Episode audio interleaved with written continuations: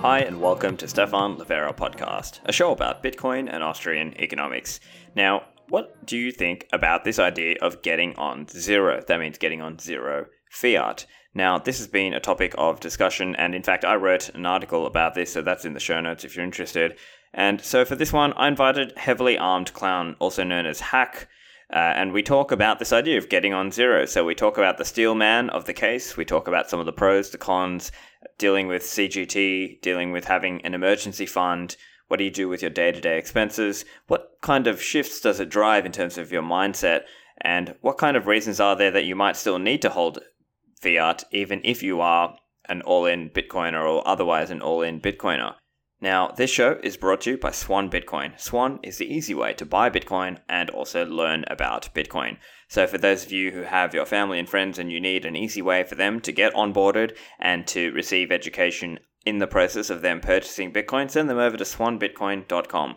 Over at Swan, there are free resources like the book Inventing Bitcoin by Yan Pritzker. You can get that at swanbitcoin.com slash free book. Now, with Swan, you are not just getting an easy way to purchase Bitcoin, but you're also receiving world-class service and customer support.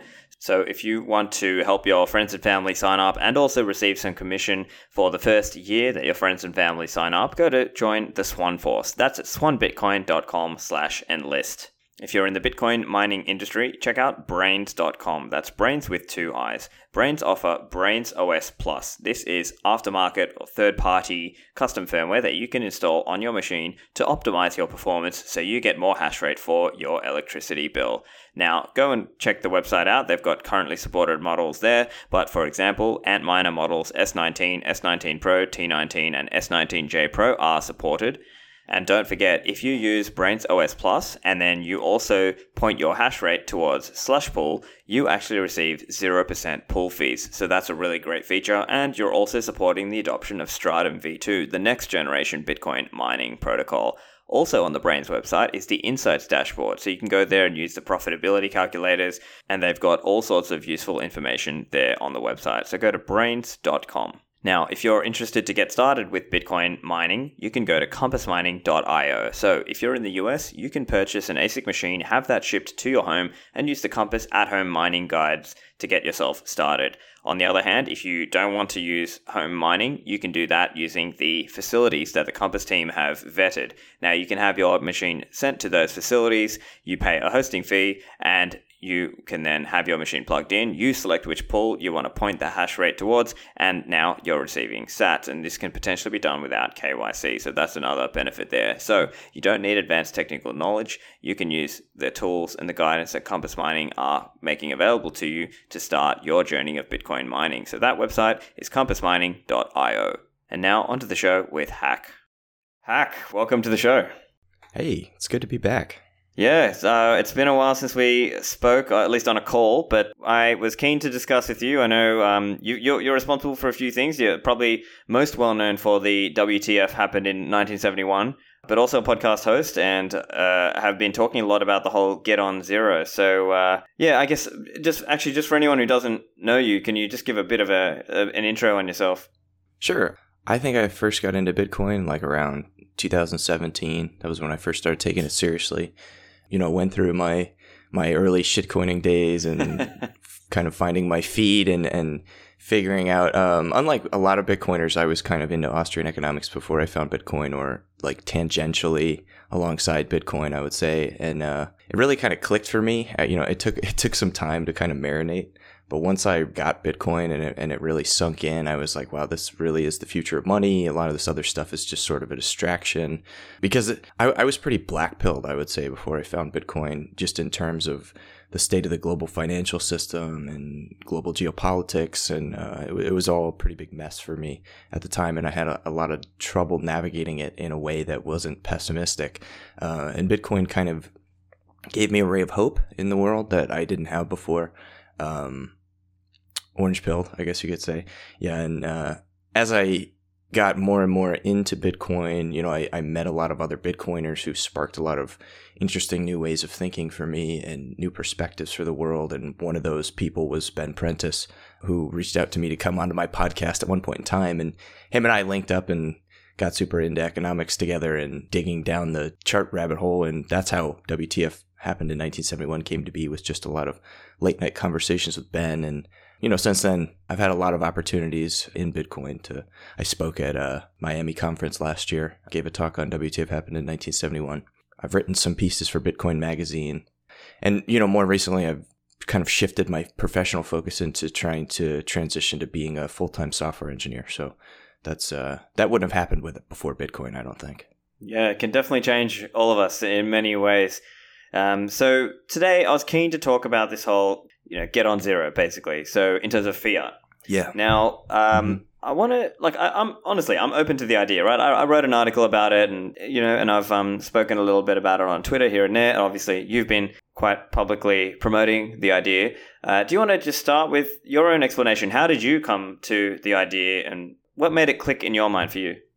Yeah, so let's provide a little perspective, right? So, um, 2017, 2018, 2019 uh, we were all about like hodl and stacking sats, right? And I think that those are really good memes. They've been really good memes for Bitcoin uh, in terms of breeding adoption, getting people off zero, right? That was the meme too, get off zero, because that's kind of where get on zero comes from. It's a play on get off zero, right? And um, those are what Laser Hodl, I think, coined this term. Those are low inflation memes, right?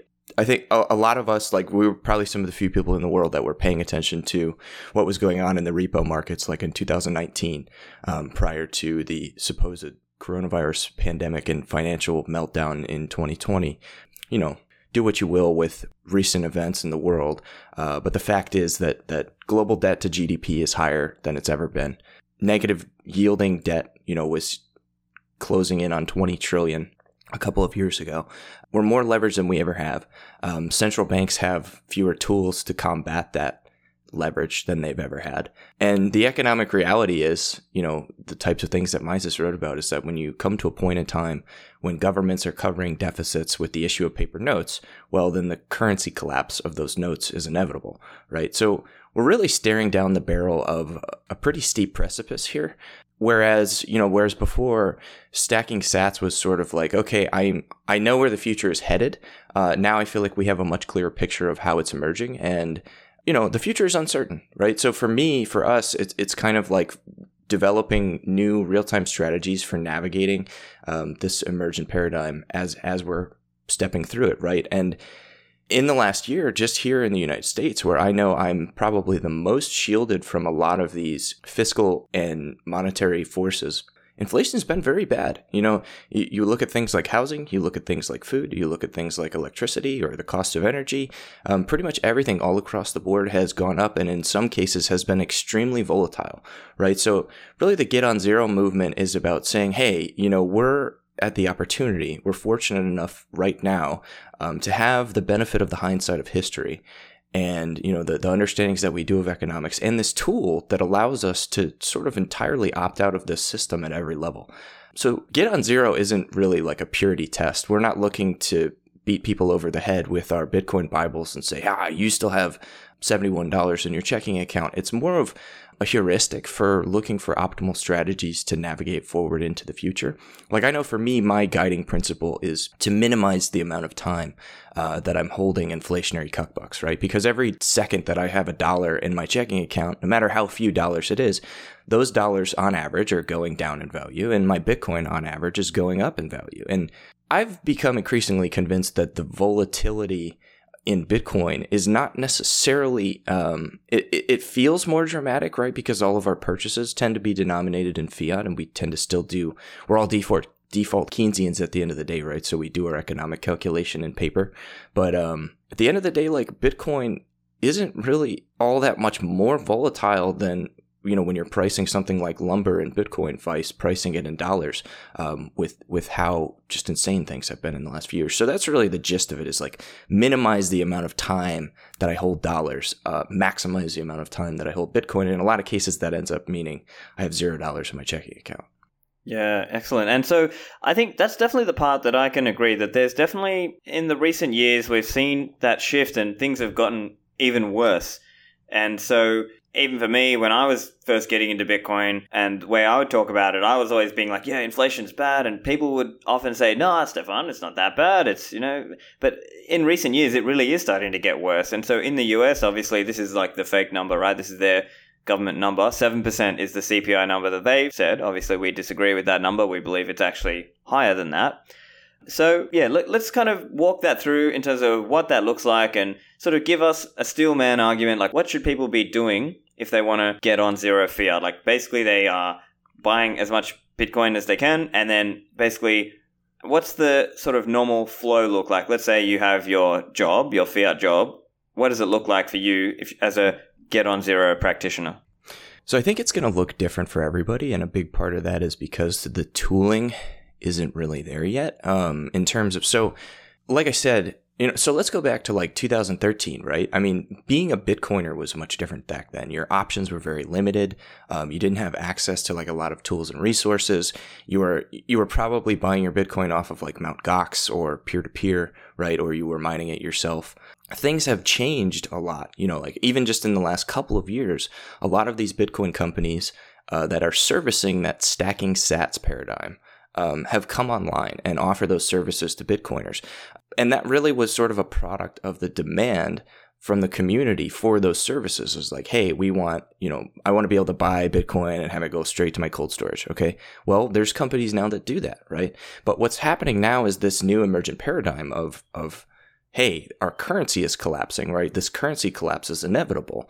Uh, we're safer holding and using Bitcoin, which which ultimately, you know, at the end of the day, Bitcoin is a money, right? And and we're looking at um, it's not an investment, right? And, and I think that the stacking Sats meme has kind of conflated this in people's minds. To, they tend to think about Bitcoin more of an investment than as a money, um, when in reality, what we're looking at here is like a very competitive alternative money system. And there's a lot of historical precedents for this, right? Like you look at someone like uh, George Soros, right, who broke the supposedly broke the pound, right, by speculating on currency and basically essentially shorting the pound, which is kind of what you have the opportunity to do now by leveraging your ability to hold more Bitcoin and and practically zero or negative dollars. So I think it looks different for everybody. I know for me, like I can speak to what it looks like for me is that I get paid twice a month all of my living expenses go into a credit card. You know, when I get paid, I get paid on the first, I pay my mortgage, whatever I have left over goes into Bitcoin, right? And I carry a, carry a zero dollar checking balance,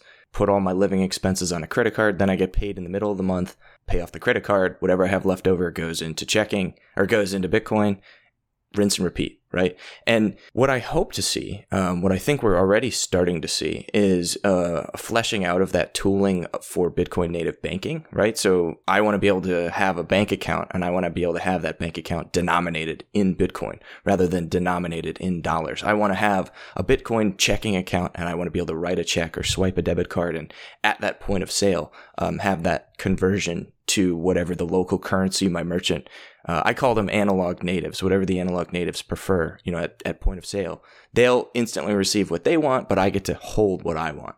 And so I think well, one small thing I would say I do disagree a little bit that the stacking sats companies are out teaching as investment. I actually do think of it, it is savings. It's just that a lot of the newer people coming in think of it as an investment. And obviously, once you're kind of more orange pilled, you get to that point where you are, no, it's my savings. This is the money of the future. But fine, that part aside, I think to the broader point, as I see it around having a fiat balance or even having maintaining a small fiat balance. I think it's probably useful to hear you know, from the Get on Zero guys, what's the thought around, let's say, people who hold an emergency fund of in fiat terms? So, you know, if you look mm-hmm. at normie finance and uh, personal finance, they might say something like keep a three to six month fiat emergency fund. So, what would you say to that idea? Yeah, I mean, so ultimately, I, I think savings is really important, right? Because savings is how we accumulate capital. Savings by deferring consumption now, right? We can better plan for the future because the future is uncertain, right? So savings are probably one of the most important things to have. But we're we're stuck in this rut of default Keynesianism where we still that animal part of our brain is still telling us that that paper money the government issues is safer to hold in times of uncertainty than Bitcoin, which we know objectively has better monetary properties, right? And and it's it's kind of just a function of letting go of that animalistic part of your brain that tells you, no, something about this is wrong, this is unsafe, this is not right. You should be holding these government paper money, this government paper money, which is, you know, just essentially worthless. Like it's vapor, it's nothing. Vice Bitcoin right? Which you know is objectively a much harder sounder money, can't be debased, saleable across time and space, right? I mean, all it's a bearer instrument, whereas this cash is, is essentially nothing. And that, you know, even worse when you're holding it uh, in a checking account, you can hold your savings, you can take custody of your savings. Like, unless you're taking self custody of the money in your bank account and hiding the dollars under your mattress, like, you know, you don't have access to that money in times of, of true crisis. Uh, your, your bank could essentially be shut down. I think that a lot of the pushback to get on zero is directed at people who, you know, don't have that savings cushion and maybe will be subject to a lot of volatility. And maybe we could get into that a little bit later. But I think um, having your savings in Bitcoin means you're more likely to not need to service that savings over time. You know, as inflation is eating into it, if it's denominated in dollars and say you lose 15% of your purchasing power over a year, well, now you have to go back and add 15% to that savings in order to just be able to service it to keep it on par with where it was, you know, when you first accumulated that capital. Whereas if you're saving in Bitcoin, right, that, that Bitcoin is becoming worth more over time as the rest of the world is catching up to this. And you're not not just servicing those savings you might have to like sweep a little bit out of it like into into like a colder storage or maybe you go out to a nice dinner or whatever because your purchasing power is increasing. Right. So the way i'm thinking about it is more like you might well recognize and obviously this is a bitcoin show. Pretty much everyone here is all about bitcoin. We recognize bitcoin is the thing to hold to maximize that you can hold. But I think the pushback would be, from my point of view, it would be more like it's recognizing that we still live in a society where a lot of other people will not accept our Bitcoin directly. And so that means that necessitates us either selling some sats to get some fiat to pay that person, or you're using some kind of fiat service to allow us to pay for those bills. So, for example, if your rent, your landlord does not accept Bitcoin, well, you're obviously going to have to sell some for fiat. And I think that's where the aspect of, let's say, the, the person who's holding a very high allocation to Bitcoin, but just keeping a small amount in, ter- in fiat terms, that part to me still, I think it still makes sense to manage these sort of day to day liquidity aspects of it, especially in the case where the other person doesn't accept Bitcoin, and especially th- around the aspect around CGT, which we'll probably get into that also. So, from your point of view, what's the issue there then if somebody's holding a small emergency fund, as an example? It's not even so much as that it's an issue it's that in my mind it doesn't make any sense. You know because again from my my experience like i still have to pay my mortgage in dollars and i do every month right? But that doesn't mean that i'm not that i'm abandoning my heuristic of minimizing the amount of time that i hold those dollars. Like i would say on average per month i only hold dollars for a few hours right? Because i see that money hit my account i pay my bills and then the rest goes into bitcoin and and as terms of my savings like my savings are denominated in bitcoin right? And i know i know with certainty that on average over time those savings are appreciating in purchasing power whereas i know that that fiat savings that i would have would be depreciating in purchasing power over time right? And and really it's just kind of a matter of saying okay well i know that right? And I'm going to use that as a guiding heuristic. Otherwise, I my savings are being eaten into by the government, and and really ultimately, like it's sort of more philosophically or more ideologically, like which system do I want to lend? You know, my liquidity and legitimacy to where where do I want like my capital, my mind space is is fully in Bitcoin, and I know that when the government prints more money, they're not stealing purchasing power from me, right? They're, I'm not funding drone strikes and as Stan or whatever. It's so hopefully that makes sense. I think I answered your question. Yeah. So how I'm seeing it then is there might well be individuals who keep a high allocation to Bitcoin, but for strategic reasons would prefer to not have to, for various reasons, which we'll get into. I think probably the first one is if you live in a country or you are a tax resident of a country that has a capital gains tax. Because here's the thing. Mm-hmm. As an example, let's say, you know, you take that fiat pay, but something happens out of cycle that you need mm-hmm. and let's say you know you break your arm and you need to go to hospital and pay this big bill or your car breaks down and what what are you doing then at that point where if you don't have the money to pay for this one-off thing and you haven't received the pay yet or to cover that mm-hmm. then at that point you're having to well, you're most likely having to sell some Bitcoin and pay capital gains mm-hmm. tax if you mm-hmm. you know if it's all KYC'd, or if you find a way to borrow against your coins or something like that. I mean, do you agree that's essentially the, si- yeah, the situation you'd be in? Definitely. Yeah, yeah. And I don't, but I don't see that as a negative. It's certainly an inconvenience. Uh, I don't want to give the government any of my money.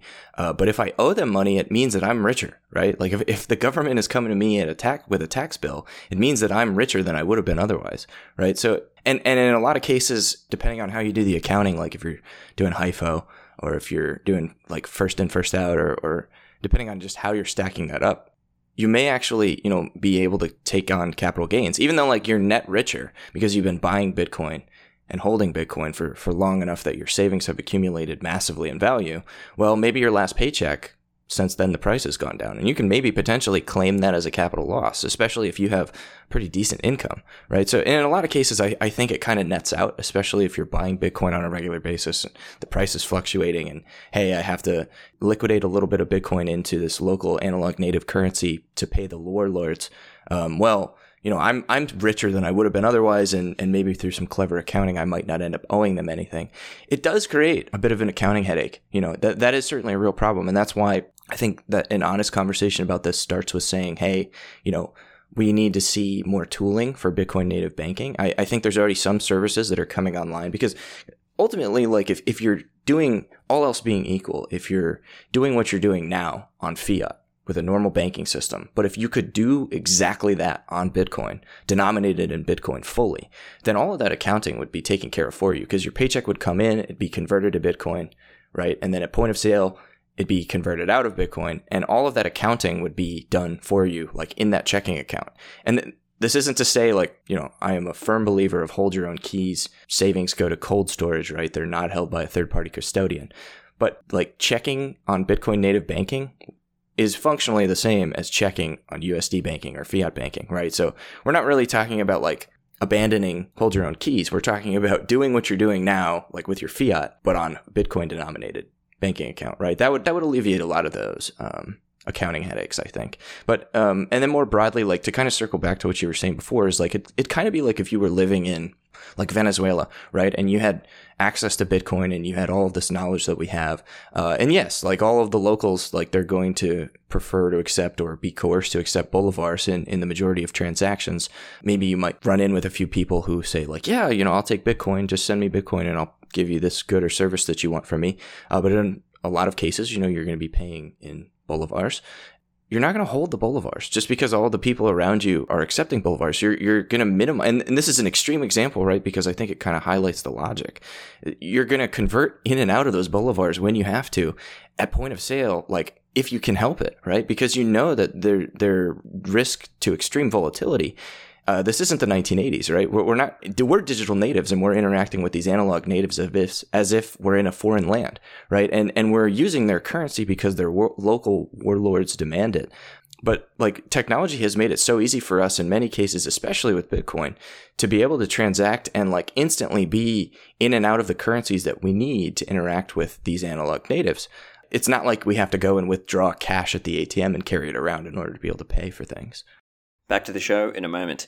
Have you thought about upgrading to multi signature? Unchained Capital can help you with this. They've got this product called Collaborative Custody. Now, in this model, you hold two keys in different locations, and Unchained hold the third key. This can be great to give you additional peace of mind, help you sleep at night. And now, we are trying to remove single points of failure. And so when you have this set up, you can potentially still make a mistake and not lose your coins. Now, if you're not sure about how to do this, they offer a concierge onboarding program which you can purchase. So you can pay up front for that. They will ship you some hardware wallets. They'll do video call with you to get you set up, even if you've never held your private keys, and then store some Bitcoin in that vault. So go to unchained.com and use the code Livera for a discount.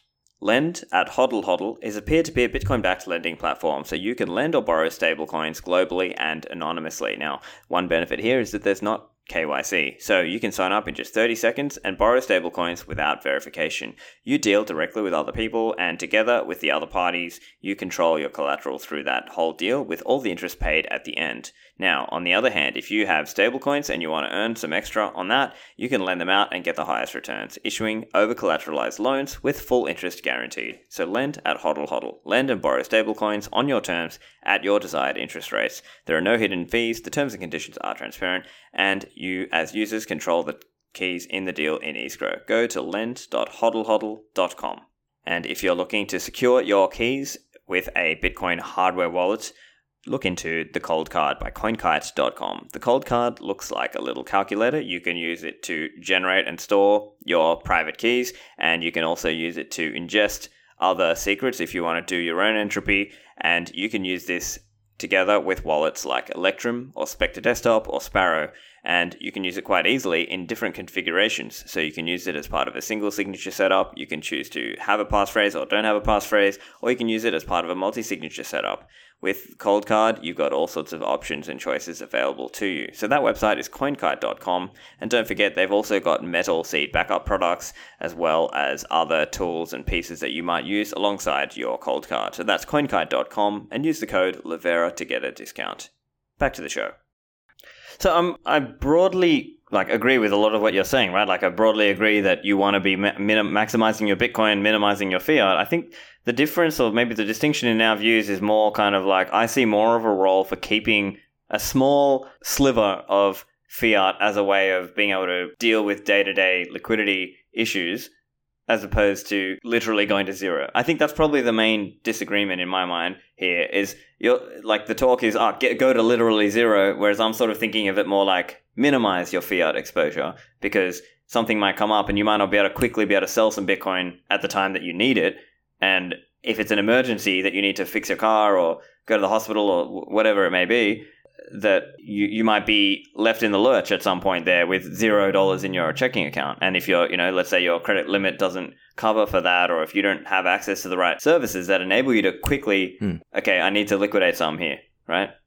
Yeah, I mean, I think, yeah, I think if you're going to be doing this, you would want to have access to like a decent line of credit, right? I mean, like there are credit cards that you can get at, like depending on, of course, I understand not everyone's circumstance is the same, but like I have access to basically a credit card with unlimited line of credit, right? And yeah, I don't ever want to carry a balance on that, but because the interest is insane. But I mean, it has unlimited credit, right? I mean, and and you can still write checks, as crazy as it sounds, because nobody's gonna go and cash a check that day. So like, even if you need to settle funds like to check like if somebody demands payment in in fiat at that moment and you just don't have fiat like checks are a lot of times an option. And yeah yeah that that is a problem. It would be great if i had a bitcoin denominated checking account and i could write checks or swipe a debit card right out of that account. Uh, but the fact is like if, if people aren't accepting credit cards a lot of times then they're they're taking checks. And, I mean, or they're it's a wire transfer. Um, and in those cases, yeah, you need to try to plan for those things. But very rarely are there like emergency situations where you can't put something on a credit card. At least in my experience. But I, I guess the way that I'm looking at it is that like Bitcoin offers me this opportunity to be set free from slavery, right? And it's it's kind of like to me still denominating like some of my energy in in dollars and saying okay like i'm going to have um, 90% of myself in Bitcoin world and I'm going to leave one foot in the fiat world. It's kind of like going back to the farm once a week to work a day. You know what I mean? Like as a slave. It's like, well, you know that I had that job security and uh and the the my master took really good care of me. So I'm going to go just like once a week. I'm going to just go back and I'm going to just, you know, like pick some cotton uh, instead of saying like no i'm free now I don't, I don't have to be a slave in this old system. I don't have to lend liquidity and legitimacy to these slave dollars that are stealing from all of us and, and are literally causing a meltdown of economic calculation and, and um, peaceful and voluntary and profitable cooperation between people. Literally, the fundamental base layer of social cooperation is being eroded in front of us. The faster all of us, you know, move to Bitcoin. Well, one of the things that I've found, Stephan, the ways that this making this shift has affected me mentally, like affected the way that I do my economic calculations. For me now, it's a lot less about for well, for one thing, I'd rather pay people in Bitcoin right now because it's easier, right? So whenever I interact with anybody, I'd rather pay them in Bitcoin. And to be honest with you, um, when I'm getting like a quality good or a service, I'd prefer to pay people in Bitcoin because I'd rather exchange what I know is like a good hard money for like this good quality service or product that I'm receiving. Like I, I want to be able to have those types of transactions. It's very awesome to like know that I'm giving someone something of value, like in exchange for this thing that I value, right? That's the base layer of social cooperation. That's what we want. Uh, but beyond that, like Bitcoin now for me is less about speculating, right? It's less about like buying dips and about uh, sometimes like I would I would go through these motions where I'm trying to be stacking sats extra hard. It's like okay, I'm not gonna go out to dinner tonight because I'm I really want to buy that dip that just happened, right? And, and that's like totally reasonable behavior, like just defer consumption, right? Like take advantage of opportunity cost and those types of things. Uh, but for me now, it's more about like, okay, I'm already on zero, right? Like I don't, I don't have any cash sitting around to buy the dip. Um, I can't avoid going out to dinner tonight to buy more Bitcoin. So it becomes more of a game about maximizing my income, which is a much more socially positive aspect of my personality now like because it's about okay how can i provide value to other people right? And in exchange get more bitcoin right? Whereas before it was about like what can i defer? And i still make deferment consumptions probably even more so now than i did before but it's more of like no i don't want to spend my bitcoin on that. Whereas before it was like, I don't want to spend my dollars on that so that I can buy more Bitcoin.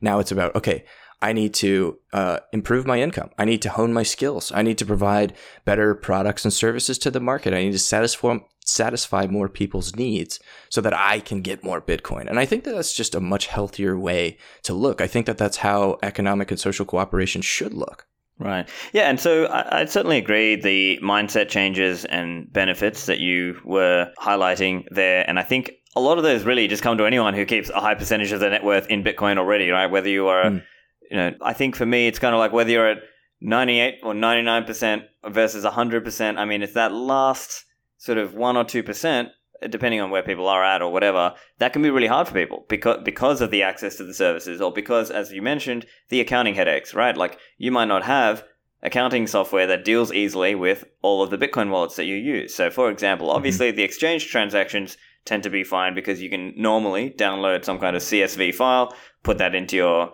tax accounting software or send that to your tax accountant if you have one, and they can take it from there and run with it. But if you have Bitcoin wallets on your phone and other things that aren't really connected that you can easily download, that's probably one of the main headaches, as, as you rightly pointed out. And hey, who knows? Maybe in the next few years we start seeing more products and services that help Bitcoiners deal with these aspects of it. Um, I'm and I'm personally excited to. I'm hopeful to see that kind of thing where maybe they do like a credit card where you can collateralize against Bitcoin and spend fiat, but actually it's credit. So that way you're not actually, you know, you're staying on zero in this in this case. So I think that's probably the main thing. But I think the other aspect, probably the principal objection I have to like literally going to zero rather than saying, you know, 95, 98, 99%, let's say, is just that risk of an extended bear market, right? And I think that's something that, for me, as a 2013er, having been through multiple 80% drawdowns, it's just always, and maybe I'm overly paranoid, maybe I'm overly pessimistic on the path or price trajectory that Bitcoin takes, or the purchasing power trajectory, if we want to use that term, that if we were to go through some big 80% drawdown and then at that point i would have to be spending bitcoin or potentially there's a risk that let's say you let's say you lost your job during this big downturn at that point i think that's probably the main thing in my mind or at least one of the main things so i'm wondering what your thoughts are on that yeah. Um, so it's it's two things. Well, so first and foremost, yeah, if, if you lose your income, that's not a good deal. Like in any situation, regardless of what your uh, how you're denominating your capital, right? Like if you're fully in on Bitcoin, if you're half in on Bitcoin, if you're 98% in Bitcoin, losing your job hurts, right? And, and I think we can all agree that like income is one of the most important things in terms of your quality of life and your safety and security uh, is having that that regular income stream because because especially and especially like if you're a bitcoin native right because as you're earning income, even though the price is going down, like let's say we had another extended bear market, even as the price is going down, well, you're getting paid on a regular interval, right? So as the price is going down, you're you're getting paid like in that equivalent exchange rate. So like, yeah, yeah while your savings might be relatively depreciating in value, like as you're getting paid, you're getting paid at that rate. So your income, like uh, barring any like extreme circumstances, and and this is again why like savings are so important because the future is uncertain, right? And I think that we all agree, like our baseline assumptions, I'm sure, are all the same. But beyond that, like, you know, historically, Bitcoin is, it performs a 200% CAGR, right? And even in the midst of these bear markets, if you've been holding Bitcoin for more than um, 18 months, you know, chances are you've seen your purchasing power appreciate. And even beyond that, like if you've been holding Bitcoin for more than a few years, um, a major drawdown in Bitcoin's price still doesn't eat into the appreciation that you've seen in your savings. Like, yeah, your your purchasing power mark to market is lower, but your your net savings is you're still in a better position than you would have been otherwise, right? So I think I try to look at it a little bit more holistically. Like I try not to, because really it, it's just a matter of like where do I want to place my energy? Where do I want to place my capital? Where do I feel? Why do dollar and and really evaluating in my mind why do dollars feel safer? Why do dollars feel safer? Because the same way that you feel about these potential drawdowns in Bitcoin, I feel about the paper money that my government issues. Right? I'm now more concerned that that is less offers me less safety and security and stability than Bitcoin because I know Bitcoin is objectively better. So why? Why would I be thinking in my lizard brain that the, the paper money that the government gives me is, is better and safer in times of uncertainty? So I think the the short answer essentially is that there are other people out there who you need to buy products and services from that do not accept Bitcoin. I think that's the mm-hmm. short answer. Is that it's not mm-hmm. that we're insane. It's that you know ninety percent of the world out there is still stuck in the fiat mindset and stuck only accepting fiat. And so we're kind of in this weird situation where we want to be able to pay fiat and hold Bitcoin. And so, just to the extent that you keep a small balance of fiat just to sort of satiate the, you know, to be able to satisfy the demands of the fiat people, that doesn't really seem like such a world changing amount or difference in my mind.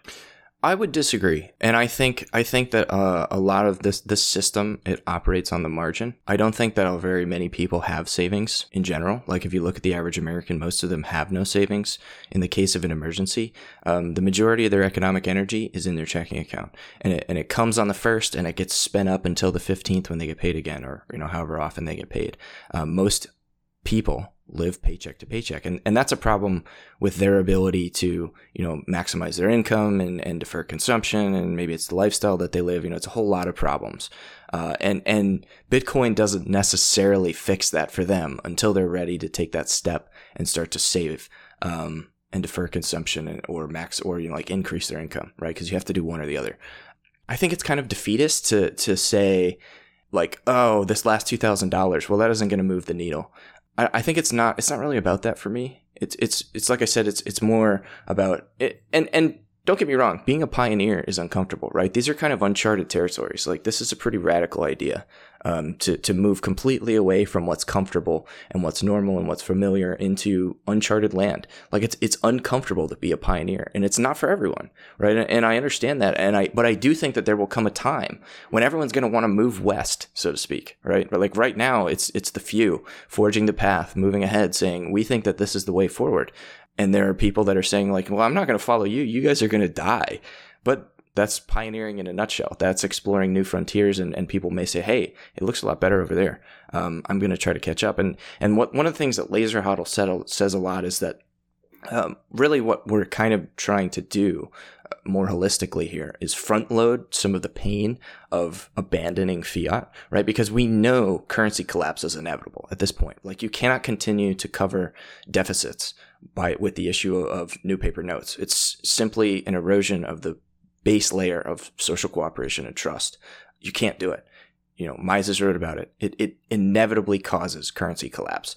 Inflation is always a product of inflationist policy, not underlying economic conditions. So really what we're trying to do right now is, is front load this pain, right? Because it's, it's not easy right now. And, and it's a little uncomfortable at first for me, I, I feel better than I ever have. Like I feel more secure than I ever have, um, despite the fact that I hold zero dollars. And and I understand not everyone's going to do this, right? And, that's why I, I, think it's important to highlight that it's not a purity test. Uh, for me, it's a guiding heuristic. Um, how can I minimize the amount of time that I hold fiat? How can I minimize the amount of energy, liquidity, legitimacy that I lend to this system that's stealing from us, that's eroding this base layer of social cooperation. That's my mission, right? I want to I want to move to a Bitcoin standard as fast as possible, and I think that this is just one more step as to how we get there sooner. Uh, and, and I think debating whether or not you know like that two thousand dollars in your checking account is going to move the needle, uh, I, I think is sort of irrelevant. Yeah, I think I probably agree that it's not going to really move. Well, it's probably not really of much use, right? It's like the people on 99% arguing with the people on 100%. Oh, no, like that last $1,000 or $2,000. I mean, whatever. It's not really going to really matter that much. It's more about how many people are going to be brought in and orange pilled, so to speak, yeah, and who are yeah, now. Yeah. Who are earning and then obviously stacking as much as they can into sats and hodling the sats is the important part. So I'm curious as well how much of the concern, or I don't know, maybe this is not a concern at all for you, but retaining access to fiat services. So, for example, in some banks, you have to have a certain balance to, you know, retain access because you might need to be able to make wire transfers or other kinds of electronic fiat electronic transfers. Uh, does that play into your mindset there or anything around, let's say, access to credit, as an example? They might need to see a history, a certain history, in order to be able to access fiat credit? Sure. I mean, you know, we, we've got to be realistic here. Like, there are certain constraints that you have to operate with, and everybody's situation is different, right? And that's why, again, like, I just have to keep reiterating because I feel like a lot of the nuance of this movement was lost on Twitter, which, of course, like, like everything, yeah, like we understand. Like there's going to be times like when maybe you're trying to buy a house and you have to show that you either have like cash or you have to show that you have income denominated in dollars or something, right? And and you're going to have to figure out a way to do that. Like you're going to have to sell some Bitcoin, move it to your bank account, take a snapshot, send that over to the adjuster. Like, yeah, do what you got to do. Um, I, you know, I, my situation is different than everyone else's. I, I use a credit union. I don't use a regular bank. Um, I don't have to have any money in my account to still have access to those services. You know, I, I have a credit card that, that just continues to work. I, I pay an annual fee for access to like a premium credit card that gives me like an unlimited line of credit. And, and maybe that's the way to go for some people. Maybe it isn't. I don't know. Yeah. I'm trying to figure out this, this path as I go. Uh, and I've, I've certainly found a method that works for me with the services that I have access to. And I think that more and more services are coming online that offer like more robust tooling for Bitcoiners to be able to operate like as Bitcoin native bank uh, on a Bitcoin native bank. I, I think that that's closer than you would think in terms of being able to access that like directly as Bitcoin native banking. I, th- I think that that's coming. Yeah. And I'd really like to see a lot of the successful Bitcoin companies pivot to that. I, I would love to see that. Right. And so, one other aspect I'm curious to get your thoughts on. So, this is a view articulated. Now, again, I don't necessarily agree with this view. This is just I'm saying it for the sake of an interesting discussion. There are people like, say, Michael Saylor, for example, who comes out and says, "Oh, Bitcoin is digital property, and we're still going to use the mm-hmm. US dollar because that's the world reserve currency." And in that frame of mind, it's kind of more like, oh, you just use fiat credit, right? So you would obviously, if you're Michael Saylor, you can access very, very cheap credit. But let's mm-hmm. say you know the the average pleb can't access that level or that pricing or those kinds of terms but mm-hmm. should they still be thinking about actually using the fiat system for their own benefit. So for example if they were to use uh, fiat loans to be able to stack more or should they use fiat car loan or fiat home loan etc to avoid spending bitcoin and these kinds of things. And of course it's not a one size fits all like you were saying. Of course everyone has their own financial situation and different needs and so on. But to that extent, what do you think about the idea of using the fiat system, the credit available to many people in the fiat system, as a means of either stacking more or continuing to hodl rather than spend? Yeah, I think it's 100% a great idea. I mean, like, I'm not against it at all, right? Because that's what George Soros did when, when he was speculating that the pound would fail, right? He was essentially negative. Like, he was shorting it by leveraging debt against that currency, right? And and that's that's essentially what you're doing as as a as a Bitcoiner who's leveraging fiat credit uh, to obtain more Bitcoin. I would I would caution people to focus first on income to get to a secure and stable place in terms of savings and income. Unless you're in a situation where you have no savings at all, and then maybe it's worth it to take a little bit of risk um, to try and acquire some Bitcoin and, and hope that it appreciates in value. Because if you're living paycheck to paycheck, right now in this environment and you have no savings, you're in a really bad spot and you have really got to get your butt in gear uh, or this system is going to crush you. Right? You, you will be destroyed by this. Um, and this is not this is this is not a joke. Like this is very very very serious. And and I I worry about people, you know. But the honest truth is that um, as this continues to accelerate, like a lot of people are going to lose everything. Uh, and and I and I hate to see that. I hate to consider that, but that's an economic reality. Like we we can't. We're just observing this happening, right? And we're reacting to it as it emerges. Um, we can't change reality, right? This is what it is. But yeah, I, I totally think people who are who are in positions, you know, where they want to take advantage of artificially low interest credit, like uh, home equity loans or mortgages, or you know, maybe you're in a position where you can leverage business credit, like Michael Saylor. By all means, you know, have at it. Do what you got to do to uh, short the dollar.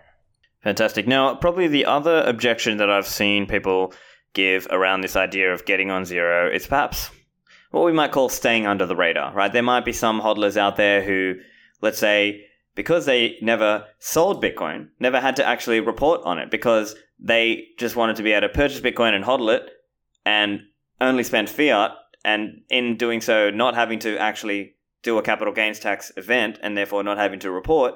How much value do you place on that idea that there might be some value in a broad sense of mm-hmm. people staying under the radar and not reporting, or legally not reporting things mm-hmm. to the government? Virtually none at all.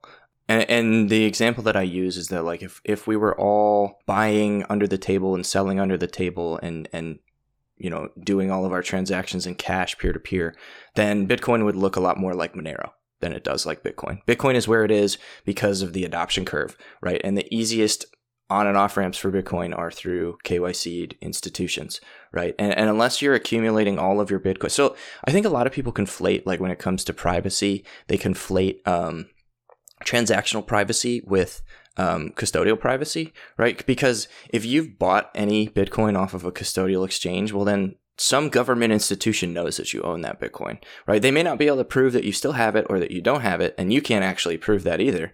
But well, you you can you can only ever prove that somebody is willing to sign a message saying that you own that Bitcoin. That's all you can ever really prove at the end of the day. Um, so there's like a difference between obfuscating custodial privacy vice obfuscating transactional privacy, you know, through services like Join Market or Wasabi or whatever. And I think people conflate that problem, but I think that more than ever, our, our most challenging, most urgent, most pressing problem facing us is this collapse of the base layer of social cooperation, which is money, right? And and what we need is to usher in the adoption curve of Bitcoin, whether that be through KYC, whether that be through no KYC, whether that be through peer to peer. The the honest truth is that the fastest liquidity on ramps into Bitcoin are through KYC institutions, and that's okay, right? Like trust me, I'm not a fan of reporting anything to the government. I'm not a fan of giving the government percentages of my net worth. I also don't want to go to prison, right? So I, ha- I have to play that game. I have to interact with, I have to follow the customs of the warlords, right? So to speak, of the analog natives. But I don't, you know, like if you think that you've bought all this Bitcoin off of Cash App and you're hiding from the government because you haven't reported any capital gains transactions because you've never sold a single Satoshi, like, I'm sorry, you're just deluding yourself. Like you're living in a fantasy world. If you've taken a picture of yourself with your driver's license and sent it into one of those exchanges, then they know you own Bitcoin. That's correct. And so at some point in the future, or even today, there are you know information sharing agreements going, and it depends on which country, of course, and which jurisdiction, and all of this. But it's quite common, and you know it could quite it could become a thing in the future where let's say person ABC is requested or by the government and they say, "Hey, person ABC, we asked the exchange, they saw you purchased whatever 50 million sats. Do you still have them now or do you owe us a capital gains tax bill on this?" And so while I haven't heard of that yet, it is definitely a possibility in the next in the years to come. So that's something that people have to think about. And so yeah, I think that's a good point you make. I would say there is perhaps even for let's say people who have KYC'd and purchased coins on some exchange years ago, let's say let's say someone bought coins in 2017 or whatever at you know a few thousand dollars a coin or whatever, and you know now as we speak the price is forty three thousand dollars, and so for them to now if they had to sell, they would now have to you know pay that CGT basically. Uh, but I guess again this comes back to the point you were saying earlier that in this case of the the get on zero, let's say that they would have been incrementally hodling a little bit more sats, and therefore they are going to end up net net ahead in sat terms, in Satoshi terms, which is obviously the terms we care about. So I suppose would that be the steel man? Would that be your argument? Yeah, and, you know, I one one of the things that I find adva- advantageous about Get on Zero is that it encourages me to spend my Bitcoin, right? Because like I said earlier, it's just easier, right? Because I don't have I don't have dollars. I have a credit card, so if like if you have a Stripe account, yeah, I can pay you with that. But it's actually easier for me to just pay people in Bitcoin. Um, and I actually think that we should be encouraging this because the more peer-to-peer transactions that we get going, right? Every time I send Bitcoin peer-to-peer to someone else, well, now it's liberated from that KYC. If I receive Bitcoin in exchange for like a good or a service, it's KYC free. No one knows that I like unless I'm keeping a record of the transaction and I'm aligning it with like the customer's information, which you know I'm not doing for any of the things that I'm receiving Bitcoin for in exchange, like as a service. Um, nobody's come along and said, "Hey, you need to make sure you do this." I'm not going to. Every single time, like you send Bitcoin peer to peer, it's liberating it from this KYC system. So if we want to get to the point where like we're kind of making uh, that custodial risk irrelevant. Like we need to get as many people on board as we can, and we need to increase the amount that people are actually using Bitcoin as money because then it kind of becomes irrelevant. Like whether or not you've been KYC at, at point of sale or whether or not you were KYC at point of liquidation. We want to we want to expand the Bitcoin economy. We want more and more people coming on board, getting involved with this, using Bitcoin to store their uh, economic time and energy. Um, and and that's how we win right we win by reaching you know increasingly accelerating levels of adoption uh, we win by using bitcoin as money and and making the fiat slave money irrelevant Right. Yeah, I think that's probably a good spot to finish up. So I think uh, for me, I'm not, for me at least here's the way I'm thinking about it, and I'll give you a chance to also respond with your own thoughts on it as well. But I think the way I'm seeing it is I I, I believe that eventually we're all going to get on zero. Eventually, but I think, yes, it's subjective, but I think there's potentially, depending on your business and how you do things, you may be in a situation where you have to wire fiat. And so you might need a small amount of fiat liquidity. But you know, I don't want to dox too much of my own personal life, but basically, it's let's say it's it's in a very high allocation percentage, and that it's not. It's essentially I am I'm still operating under that general idea of minimizing fiat. I'm just not literally at zero. That's where I'm at. Um, but if you want to give any closing thoughts for listeners about why they should think about getting on zero or minimizing fiat, uh, and of course, where can they find you as well?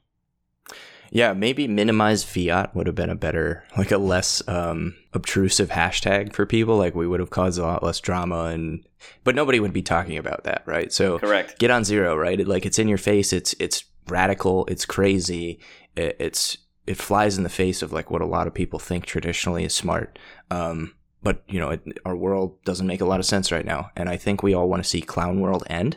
And I think, you know, every dollar in our checking account is one more dollar, you know, for them to steal from you to pay for clown world. Right. And, and I want to raise my kids in Bitcoin world, not clown world. I don't like clown world. I don't enjoy clown world. I don't have fun in clown world. Uh, if clown world keeps me up at night. I want Clown World to end as soon as possible. And, and I can take steps towards that by reducing the amount that I fund Clown World, which Clown World is funded by deficits. Clown World is not funded by tax revenues. So uh, that's really what it comes down to to me. And, and yeah, I, I think you, you know, because you, you said it's subjective and, and I would agree that it's subjective in the sense that like you have to do what works for you. But I don't think that you're going to go wrong if your objective holistic guiding principle is to minimize fiat minimize the amount of time that you hold dollars, minimize the amount of dollars that you hold, or you know whatever your your fiat currency of choice is. I use dollars because I'm American, um, America, and uh, I, I don't think you'll go wrong. You know, I, I really don't. I don't know the future. The future's uncertain. Uh, future's uncertain for all of us, despite what anybody may tell you.